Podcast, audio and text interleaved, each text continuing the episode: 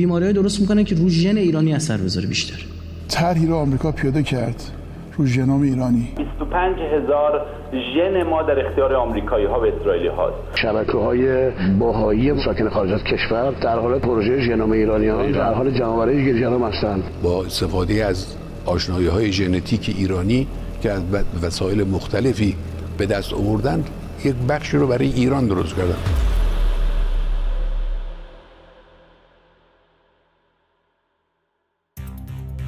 توطعه ژنوم ایرانی عبارتی که سالهاست در محافل هواداران تئوری توطعه در ایران شنیده می شود. توطعی پیچیده که گفته می شود از سوی دشمنان جمهوری اسلامی برای سرقت و دستکاری ژن ایرانیان طراحی شده. قصه متناسب با زائقه توطعه پندار رهبران جمهوری اسلامی که به سرعت در محافل رسانه‌ای و حلقه های فعال طرفدار حکومت مطرح می شود. اسفند 1401 شرایط در ایران بحرانی است. گزارش های مسمومیت های سریالی در مدارس در کانون توجه عمومی است. موجی از نگرانی جامعه را فرا گرفته. درست در همین زمان هواداران حکومت در شبکه های اجتماعی و رسانه های رسمی از یک توطعه تازه پرده برمیدارند. دزدی موی زنان ایرانی برای جمعآوری ژن ایرانی ماجرا از پست اینستاگرامی آنجلینا جولی بازیگر مشهور آمریکایی در اواخر بهمن 1401 آغاز می شود. او از هواداران خود در همه جهان می خواهد یک دست از تار و موهای بریده شده خود را برای یک نمایشگاه هنری ارسال کنند. ایده این برنامه برگرفته از حرکت نمادین قیچی کردن مو برای همبستگی با اعتراضهای مردم ایران به کشته شدن محسا امینی است. از دید هواداران تئوری توطعه اما کاسه ای زیر نیم کاسه است. آنها می‌گویند آنجلینا جولی مأمور مخفی سازمان سیاست و اجرای هنری هم بهانه است برای تحریزی یک توطعه بزرگ. توطعه برای به دست آوردن نقشه ژنتیکی ایرانیان و حمله بیولوژیکی به ایران. اما پایه های این تئوری توطعه آنقدر سست و غیر منطقی است که صدای برخی مقام های پیشین در داخل ایران را هم در می آورد. این نمایشگاه با مشارکت زنان از کشورهای مختلف برگزار می شود. اما از نگاه هواداران تئوری توطعه هدف اصلی جمعآوری ژن زنان ایرانی است. در حالی که اگر اینطور باشد با توجه به حضور چند میلیون ایرانی خارج از کشور راه های منطقی تری برای این کار وجود دارد.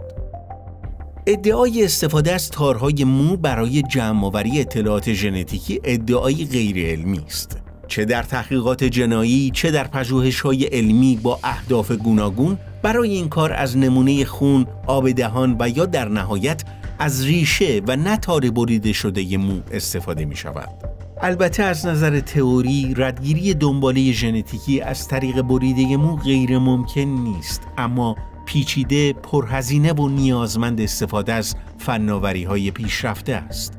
برای همین در موارد استثنایی مانند پروژه استخراج دنباله ژنتیکی نیاندرتال ها از چنین روشی استفاده می شود اما برای پروژه‌ای در ابعاد تواریابی ژنوم ساکنان یک سرزمین استفاده از بریده مو تقریبا غیر ممکن است.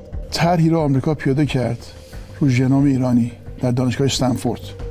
هواداران تئوری توته هدف جمعآوری اطلاعات ژنتیکی را پیدا کردن نقاط ضعف برای حمله بیولوژیکی به مردم ایران می‌دانند. در واقعیت اما هدف این کار شناسایی ویژگی های مشترک ژنتیکی است که می تواند در زمینه های گوناگون علمی، مطالعات تاریخی و فرهنگی و البته درمان بیماری های صعب العلاج موثر باشد. در دو دهه گذشته تحقیقات زیادی درباره ریشه ژنتیکی ساکنان سرزمین ایران در دانشگاه ها و مراکز معتبر پژوهشی در داخل و خارج از کشور انجام شده. به عنوان نمونه می توان به مطالعات دکتر مازیار اشرفیان بناب در دانشگاه پورتسموث یا پروژه ژنوم ایرانی در دانشگاه استنفورد اشاره کرد.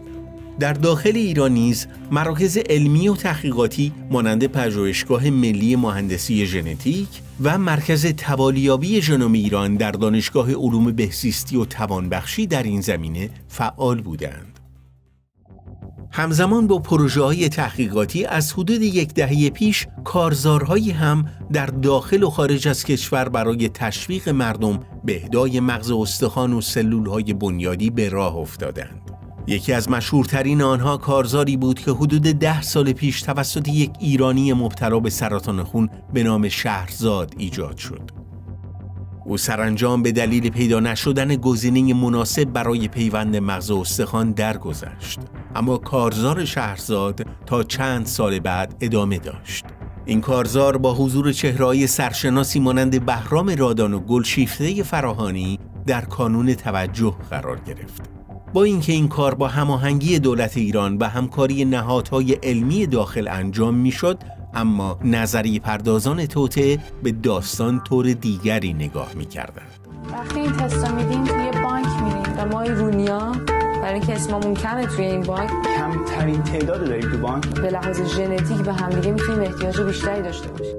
از میانه های دهه 90 توطعه علیه ژن ایرانی به یکی از موضوعات مورد علاقه محافل تئوری توته تبدیل می شود. جاسوسی از مردم صورت گرفت توسط چهار تا نمیشه نمی‌دونه چرا چیکار می‌کنه بدبخت بیچاره. اون طرف می‌خواستن داروهایی درست بکنن بیماری درست می‌کنن که رو ژن ایرانی اثر بذاره بیشتر. یکی از میدانداران اصلی تئوری توطعه ژنتیکی علی کرمی است. فردی که خود را پروفسور معرفی می کند تمام ژنوم ما رو سیکونس کردن. 25 هزار ژن ما در اختیار آمریکایی ها و اسرائیلی هاست پروتئین های ما در اختیار اونهاست. می‌دونید می‌تونن دارو بسازن.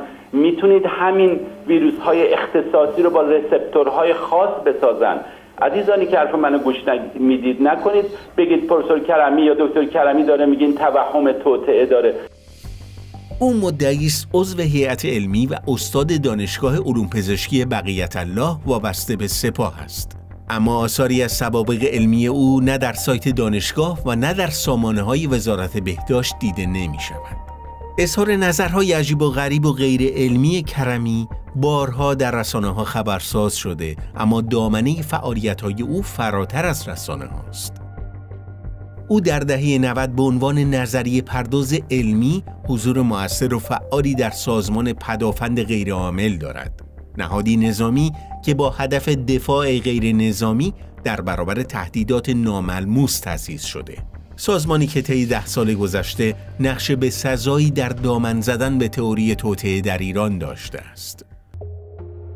سردار غلام رضا جلالی رئیس سازمان پدافند غیرعامل در فضای عمومی به دلیل اظهاراتی مانند ابر دزدی شهرت دارد اما توت پنداری های او محدود به سرقت ابر و برف و باران نیست. متوجه شدیم که یه تعدادی از هنرمندان یا شبکه های باهایی خارج ساکن خارج از کشور در حال پروژه ژنوم ایرانیان در حال جمعآوری گیرجرام هستند اشاره جلالی به پروژه ژنوم ایرانی است که در سال 2011 با حضور گروهی از دانشمندان جوان در دانشگاه استنفورد کلید خورد.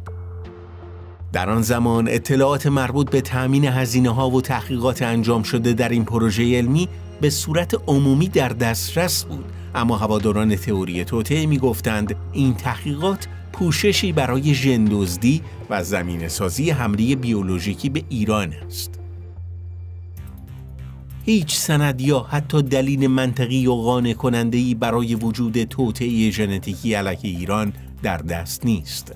اما در دنیای تئوری توطعه هر پدیده‌ای مثل کرونا می‌تواند نشانه از دسیسه دستهای پشت پرده باشد.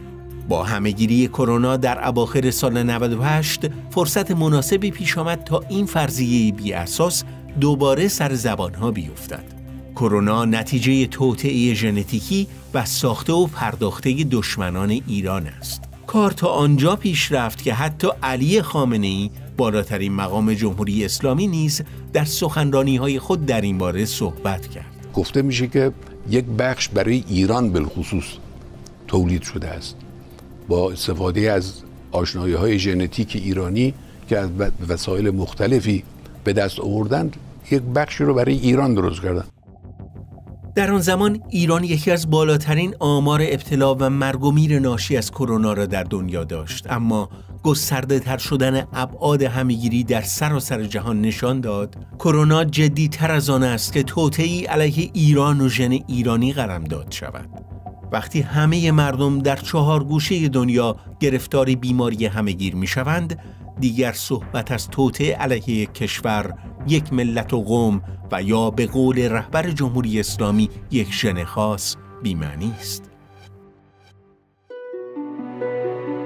ایران تنها کشوری نیست که پروژه‌ای پژوهشی درباره تباری ژنتیکی ساکنان آن تعریف شده اما جزو معدود کشورهایی است که رهبران آن نهادهای معتبر علمی و خارجی را به تحریزی توطعه برای سرقت اطلاعات ژنتیکی متهم می کنند. اتهامی که علاوه بر آثار مخرب اجتماعی و سیاسی باعث اختلال در تحقیقات علمی و بروز مشکلات زیادی برای محققان و دانشمندان در داخل و خارج می شود. اگرچه هیچ گزارش معتبری از جمعآوری اطلاعات ژنتیکی برای آسیب رساندن جمعی به ایرانیان در دسترس نیست اما نظریه پردازان توطعه همچنان سرگرم تولید اخبار جلی برای اثبات این داستان هستند. نظریه پردازانی که تجربه ثابت کرده تصوراتشان در نهادهای ارشد حکومت ایران نیز طرفداران پروپاگرسی دارند.